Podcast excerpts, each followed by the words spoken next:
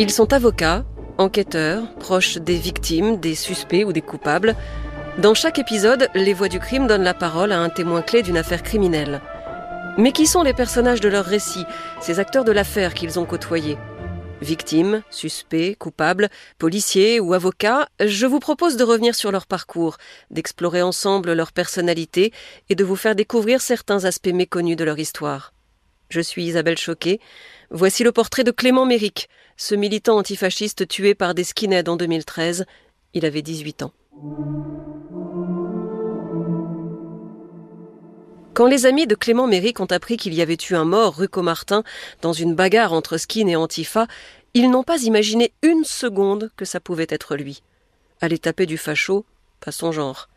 C'était une grande gueule, oui, dit un proche, mais pas un bagarreur. De toute façon, ça n'a jamais été son truc. Déjà petit au judo, il se laissait toujours tomber lors des combats. Un ancien voisin confirme. Il n'était ni vindicatif, ni véhément, pas du tout quelqu'un qui était prêt à aller au contact. C'était plutôt un penseur.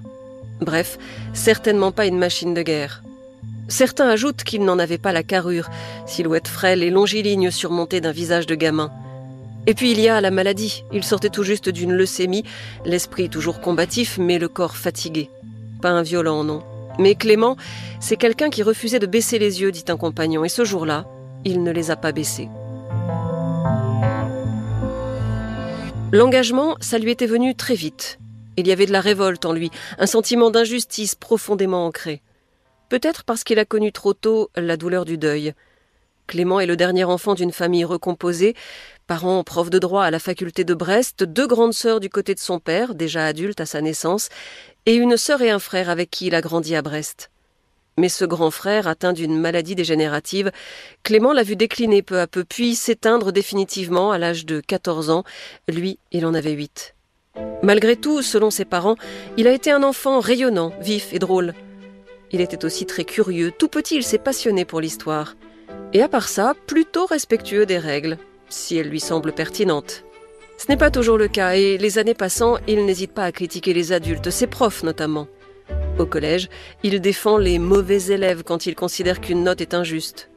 Au lycée, le proviseur se souvient d'un élève courtois, mais pleinement engagé comme représentant des élèves. Il était particulièrement éloquent, dit-il, et on sentait en lui l'âme d'un jeune homme capable d'endosser des responsabilités.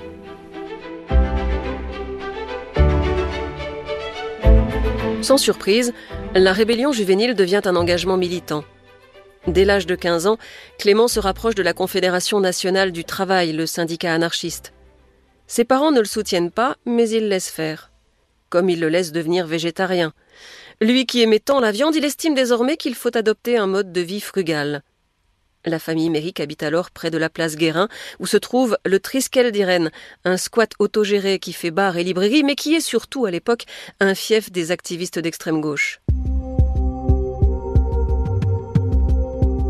Clément y passe un temps fou à parler politique, histoire, à refaire le monde. Il emprunte des livres à tour de bras, Marx, Bakounine, Orwell. De plus en plus, il se sent proche du communisme libertaire. C'est ainsi qu'on le retrouve en première ligne contre la réforme des lycées, puis celle des retraites en deux mille dix. Première manif, premières actions coup de poing, parfois à la limite de la légalité. Il y prend goût, capable de se lever à cinq heures du matin pour aller bloquer un hypermarché avant le début des cours. Sa voisine d'immeuble se souvient. Il m'impressionnait par sa volonté de faire bouger les choses. Ce n'était pas un petit jeune en construction qui utilisait l'action Antifa pour prouver sa virilité. Il pensait vraiment que c'était possible d'agir. À travers cette femme, lesbienne et maman, Clément se rapproche de la cause L G B T. Ses convictions, il les exprime aussi par la musique. Il joue de la guitare avec ses amis dans un groupe baptisé The Ravacholians, référence à l'anarchiste Ravachol. Il gravite autour de Brest-la-Rouge, la scène rock antifasciste, et avec le collectif Crazy Youth, il participe à des concerts sauvages, du punk, du ska, du reggae.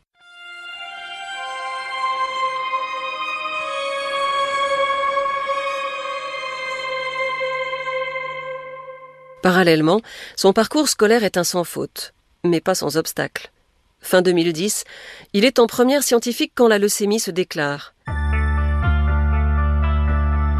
Il est alors obligé d'arrêter les cours.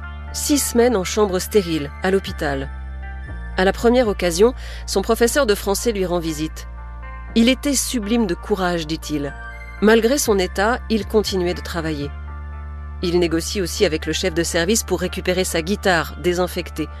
La maladie l'affaiblit, mais elle le fait aussi grandir. Clément passe son bac français brillamment, seize à l'oral et dix-neuf à l'écrit, sur un sujet qui lui est cher, le peuple. Et de retour au lycée, il ne cache rien de sa maladie.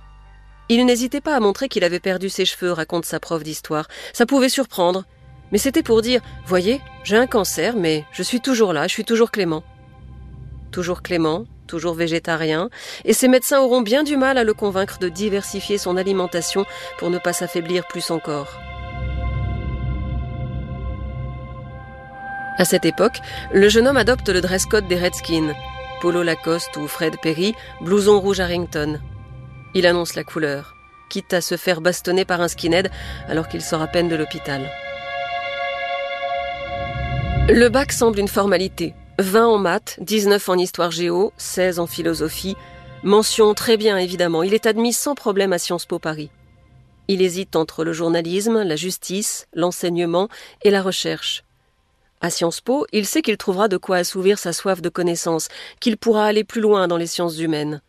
Mais ça ne correspond pas trop à ses valeurs, alors il rejoint vite les quelques étudiants en art de l'école au sein du syndicat Sud. De là, il finit par atterrir au bar Saint-Sauveur à Ménilmontant, l'un des points de rendez-vous de l'action antifasciste Paris-Banlieue. Le voilà embarqué. Il fait du terrain, du renseignement, de l'agit-prop. Parfois, il mixe dans le bar. On le retrouve aussi en supporter du Red Star, le club de foot, dans les tribunes réputées antiracistes. Il est connu des R G parce que les antifas et les skinheads se cherchent sans arrêt des poux dans la tête. Mais nous, notre but, ce n'est pas de se taper contre les faf, explique son parrain politique. C'est de combattre leurs idées, et ça Clément l'avait bien compris. Il avait vraiment un bagage intellectuel, il était plus mature que ses dix-huit ans. Clément avait une grande conscience de l'histoire, ajoute sa prof de terminale. Il voulait éviter que les erreurs du passé se répètent. Il n'est d'aucun parti, mais il est de toutes les luttes. Antifasciste, anticapitaliste, anti-homophobe avec Act Up. Antispéciste aussi, il s'oppose à l'exploitation et à la consommation d'animaux. Un militant, un vrai, radical jusqu'au boutiste, celui dont la photo fera la une des journaux, bandana rouge sur le bas du visage, scandant « Pas de quartier pour les fachos ». Celui qui sera blessé un mois avant sa mort dans une manifestation en mémoire de Brahim Bouarame. Mais une crème selon tous ses camarades de promo, jamais un mot plus haut que l'autre, le type de personne que tout le monde voudrait avoir dans son entourage.